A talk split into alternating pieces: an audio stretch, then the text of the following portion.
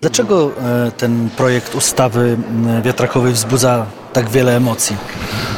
No bo przede wszystkim y, powstał w niejasnych y, okolicznościach. Y, do autorstwa tego projektu tak naprawdę nikt nie chce się przyznać. Najpierw pani poseł Paulina Henning-Kloska chwaliła się na Twitterze nocną pracą nad rozwiązaniami zawartymi no, w ustawie, która przede wszystkim miała zamrozić ceny energii, no ale jak okazało się przede wszystkim wprowadzić lobbystyczne rozwiązania w ustawie wiatrakowej. Yy, Później się wyparła, że to przecież nie ona, to e, Borys e, Budka i Platforma Obywatelska. Na Komisji e, Energii Klimatu okazuje się nagle, że posłowie też zielonego pojęcia o tych rozwiązaniach nie mają. Proszą o wyjaśnienia z kolei przedstawiciela czy pełnomocnika firmy zajmującej się energią wiatrową.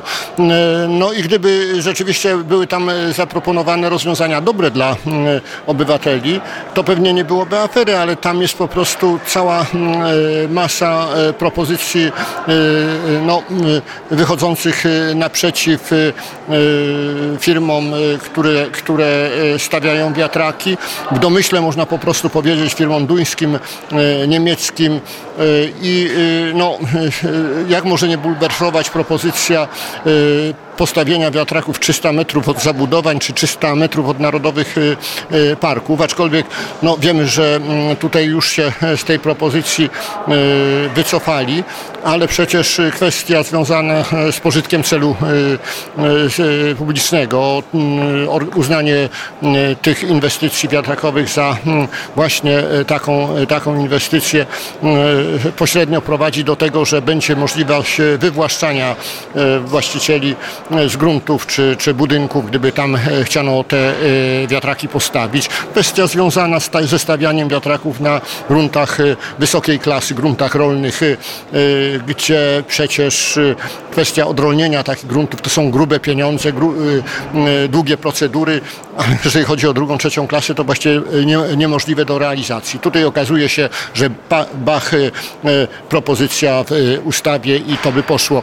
Więc to wszystko wymaga wyjaśnienia premier Mateusz Morawiecki powiedział wyraźnie, chcemy komisji śledczej w tej sprawie, chcemy znać y, autorów i cały mechanizm, po prostu intencje tych, y, którzy za tą ustawą stoją. Były też e, złe rozwiązania, przecież ceny energii, pamięta pan jak podskoczyły o kilkaset procent?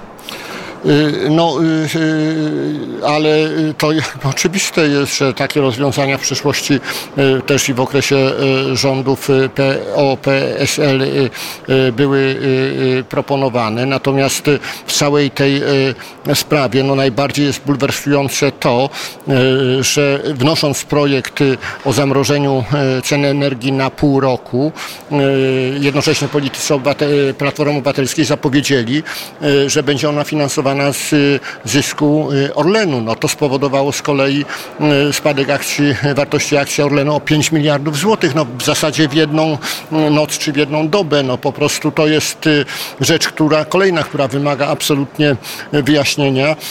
Działanie na szkodę polskiego koncernu.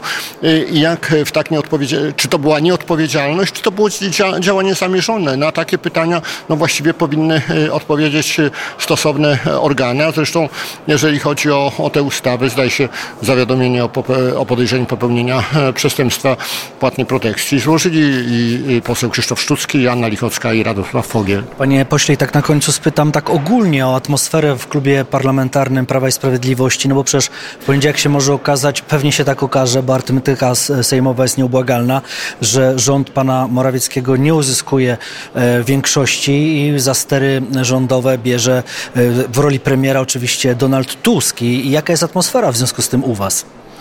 No wie pan, no, przede wszystkim y, jesteśmy y, nastawieni na pracę, bez względu na to, czy y, jesteśmy w układzie rządowym, czy opozycji, chcemy pracować dla Polski. No, jeżeli dojdzie do powstania rządu Donalda Tuska, będziemy jemu i jego ministrom patrzyli na ręce.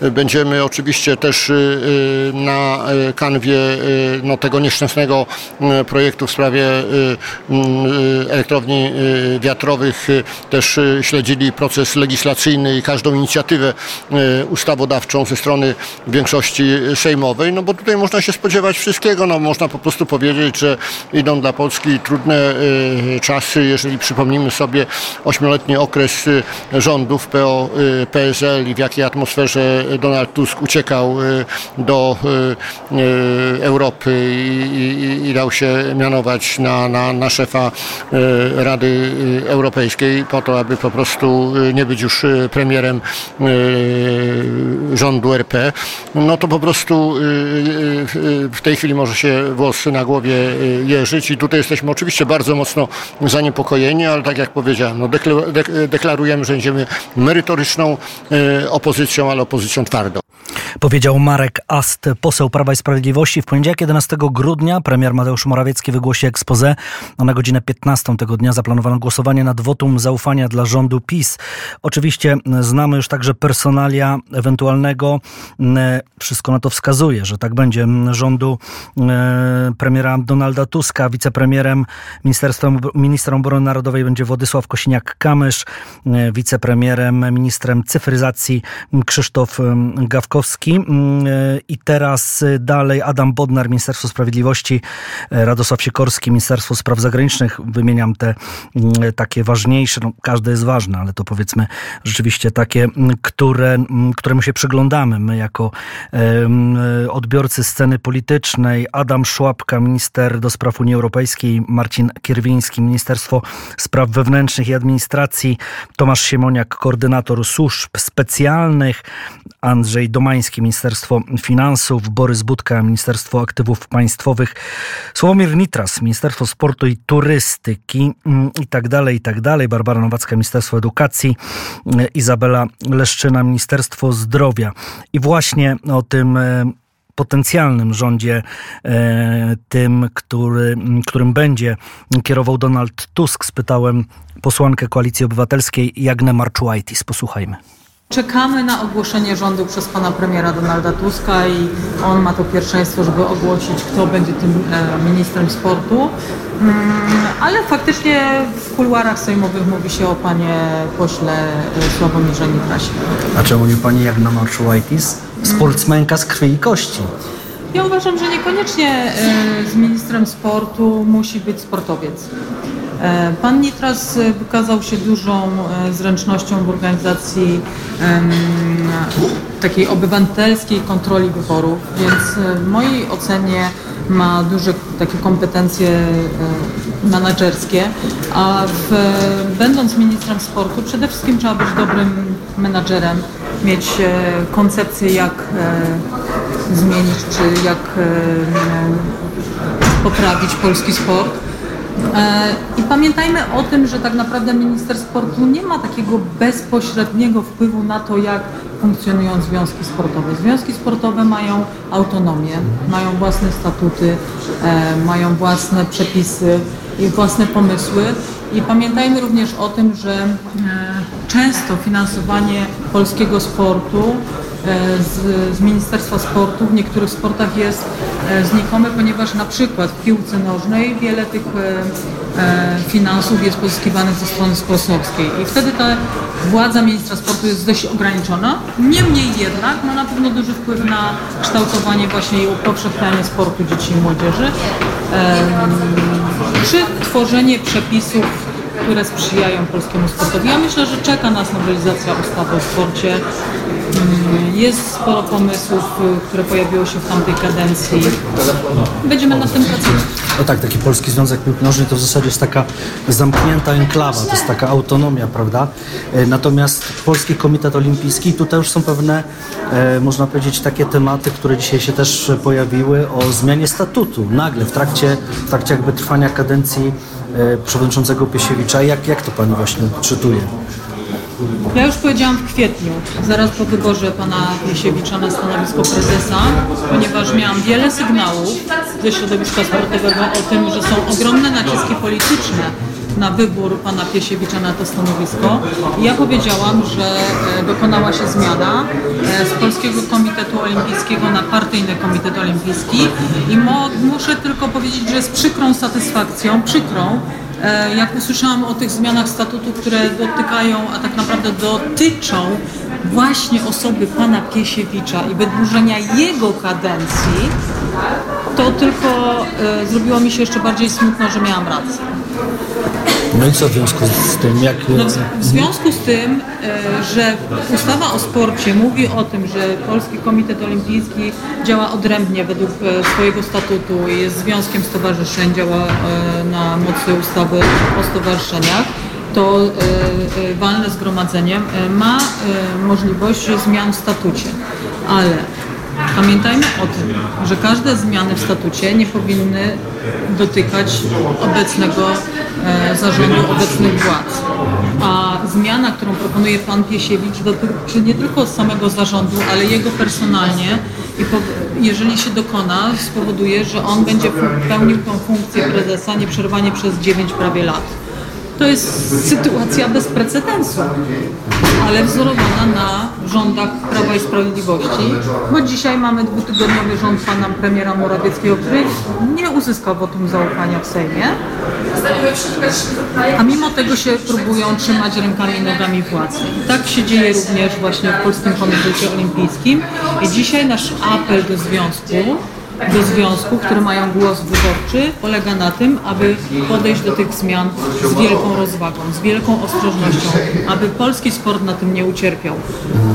Ale y, dzisiaj na przykład y, jest głosowana y, sprawa komisji, prawda, śledczej dotyczącej maseczek.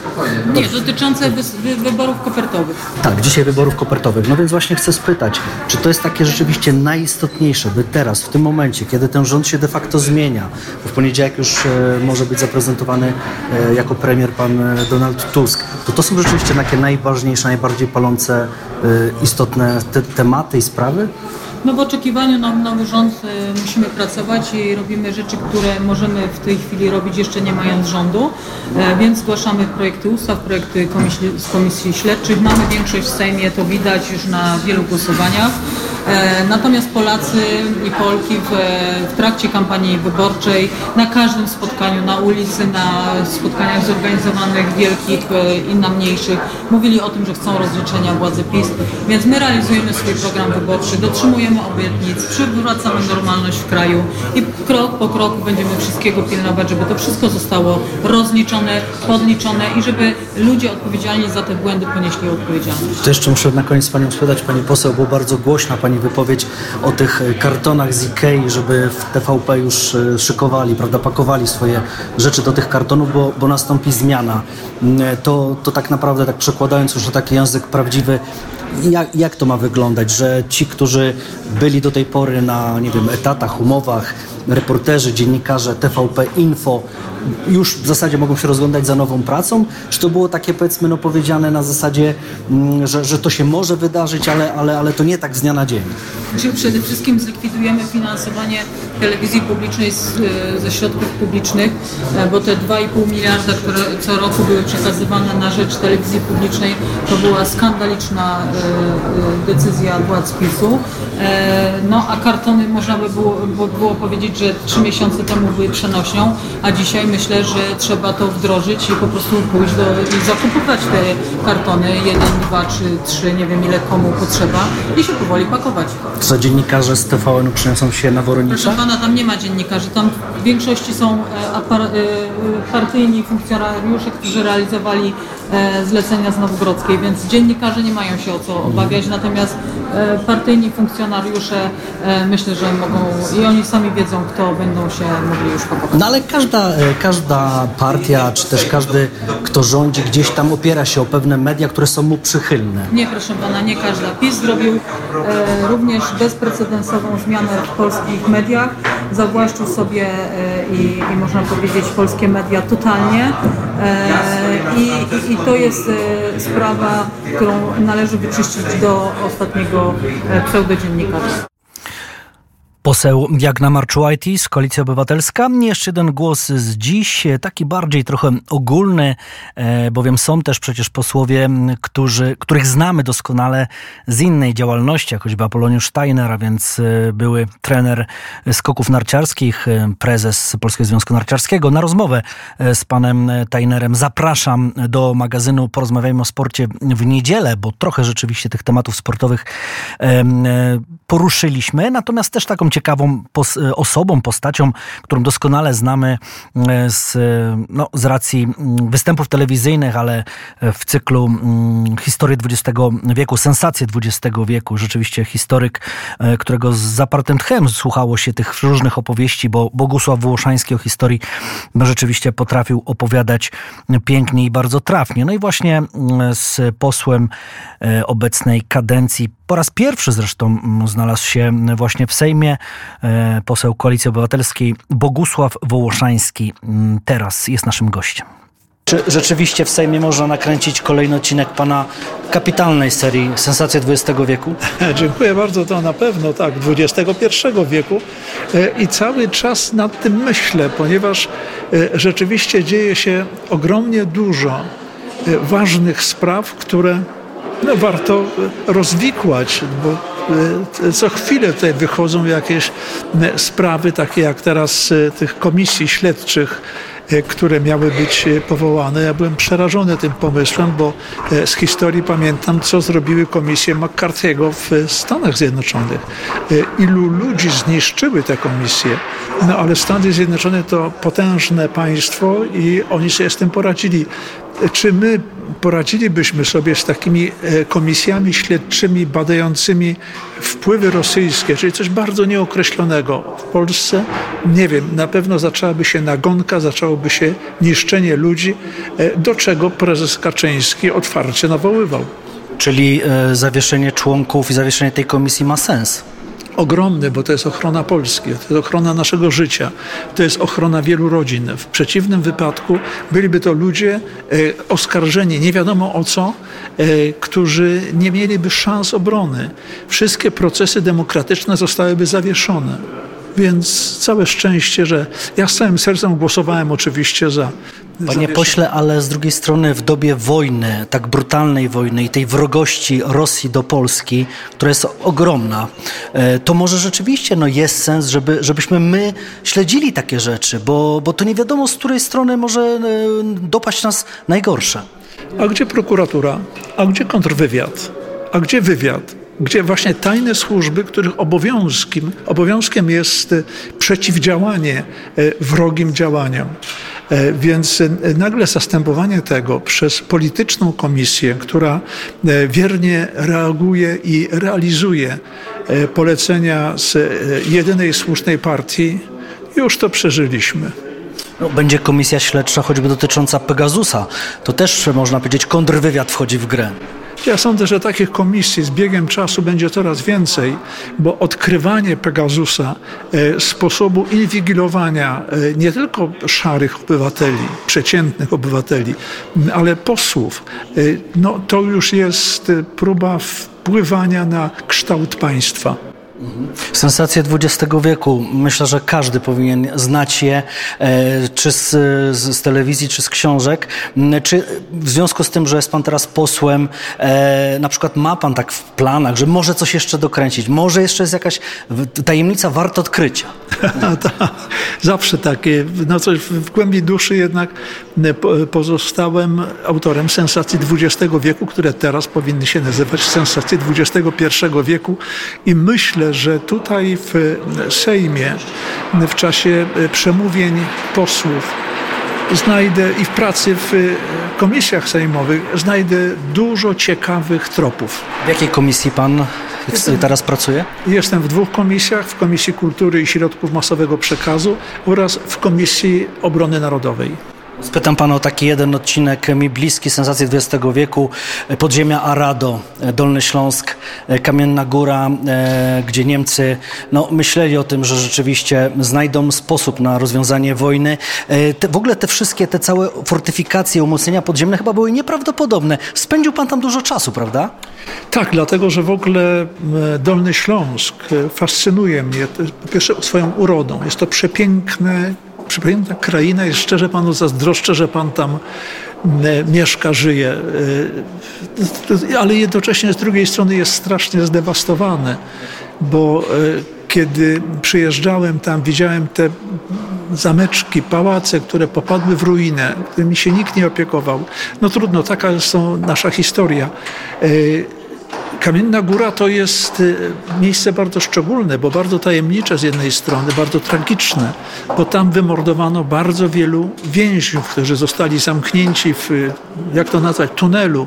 Y, Zostało odcięte powietrze w ten sposób i pomarli.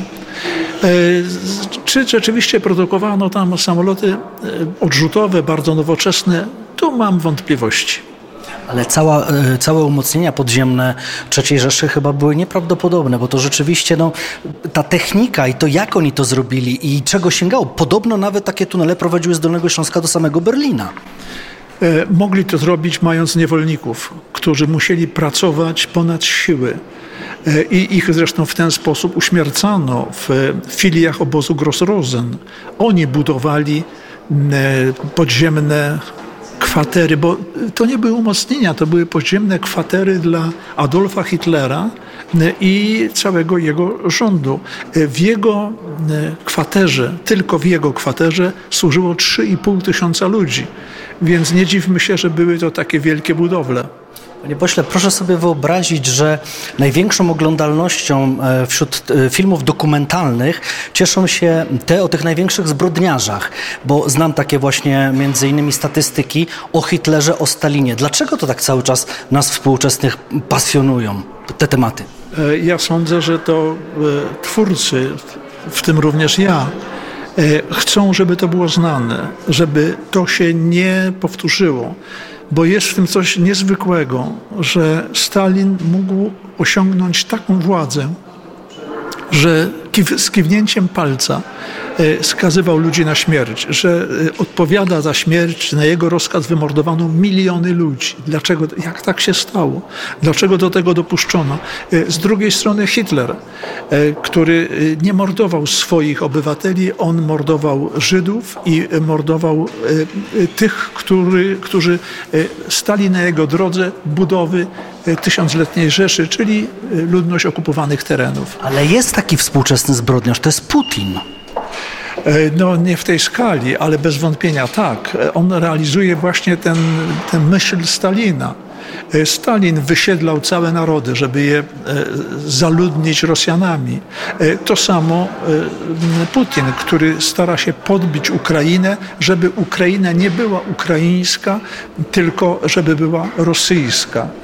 I dlatego sądzę, że jest to bardzo budujące i optymistyczne, że cały świat tak wsparł Ukrainę. Panie pośle, oczywiście zachowując wszelkie proporcje, my jesteśmy też krajem bardzo podzielonym, właśnie poprzez te e, wszystkie polityczne układy, zawirowania, sympatie, antypatie. Ja to widzę e, też będąc tutaj w Sejmie. Czasami to jest mowa nienawiści, naprawdę. E, No powiedziałbym z jednej strony tylko, czyli ze strony PiSu, ale też słuchałem teraz wystąpień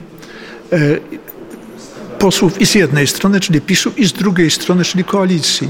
I ci z koalicji powiedzieli, nie czas na kłótnie. Połączmy nasze siły, odbudujmy Polskę, bo przez 8 lat doprowadziliście do jej strasznego stanu. No ale jednak te 7 milionów wyborców też opowiedziało się za PiSem i też z kolei, bo to zawsze jest tak, e, punkt widzenia zależy od punktu siedzenia. Rzeczywiście pan mówi o mowie nienawiści PiSu, no ale ja mi się wydaje, że też niektórzy posłowie koalicji, no też mają powiedzmy gdzieś tam... em, na końcu języka ja- jakąś tam, jakąś tam agresję, czy też awersję do, do drugiej strony politycznej. Ja to na własnej e, skórze e, odczułem tę agresję, dlatego że e, oni zdawali sobie sprawę, oni, czyli PiS, zdawali sobie sprawę, że stanowię zagrożenie dla ich e, efektu wyborczego. E, I dlatego zgodnie z wezwaniem prezesa Kaczyńskiego postanowili mnie zniszczyć moralnie, jak powiedział prezes Kaczyński, nawiasem mój kolega ze studiów. I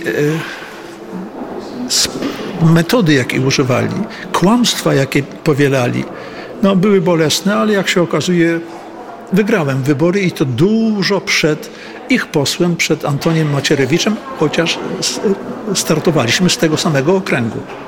Co by pan chciał przekazać e, swoim wyborcom i nam wszystkim z mównicy sejmowej, bo na pewno też dojdzie do takiego momentu, kiedy pan po prostu wystąpi właśnie w roli posła z mównicy. No bez wątpienia, no, na razie obserwuję, na razie uczę się. Tak jak pan prezydent, który się uczy, no, trudno powiedzieć z jakim rezultatem, ale ja też się uczę. E, I e, chciałbym powiedzieć, że właśnie to wezwanie do jedności jest czymś ogromnie ważnym. E, Drodzy koledzy z PiSu, nie atakujcie nas, nie, nie, nie starajcie się zakłócać wystąpień posłów koalicji, tylko zastanówcie się nad tym, jak wspólnie, razem możemy Polskę budować mocną, silną, potężną. Powiedział mm, poseł mm, Koalicji Obywatelskiej Bogusław Wołoszański, bywam w Sejmie i wiem jedno, że mowa nienawiści dotyczy jednej i drugiej strony. I, tego, i to się naprawdę słyszy. E, tak jak powiedziałem, no, mowa, mm, punkt widzenia zależy od punktu siedzenia, zależy kto występuje i w jakich tematach, a z reguły są to tematy trudne, ciężkie, polityczne i tym bardziej teraz, kiedy, kiedy to się wszystko formuje, to, to naprawdę nienawiść jest y, i z, z lewej strony e, całego, całego mm, oczywiście mm, Sejmu i z, i z prawej strony i ze środka. Także, także tutaj te, o tej mowie nienawiści to, to my możemy mówić w przypadku naprawdę mm, każdej ze stron. Zróbmy sobie mały przerywnik muzyczny. E, Taki utwór chciałbym przywołać teraz, e, bez naszej winy. To jest utwór Czerwonych Gitar, który ma taką swoją historię nieprawdopodobną. E, Właśnie pod koniec roku 69 e, okazało się, że drogi dwóch wybitnych polskich twórców muzycznych, e, absolutnie genialnych artystów, Seweryna Krajewskiego i Krzysztofa Klęczona po prostu się rozchodzą i zespół, który był na absolutnym topie, polscy Beatlesi, tak się mówiło, czerwone gitary po prostu mm, się rozpadają w ten sposób, że e, Krzysztof Klęczon odchodzi, mm, założył e, trzy korony, a czerwone gitary zostały pod tym kierownictwem artystycznym właśnie Seweryna Krajewskiego i Krajewski napisał chwilę po tym, po tym rozstaniu, bardzo głośnym wtedy, e, bez naszej winy, że, że tak po prostu się stało. Nikt nie chciał tego rozpadu. Można powiedzieć,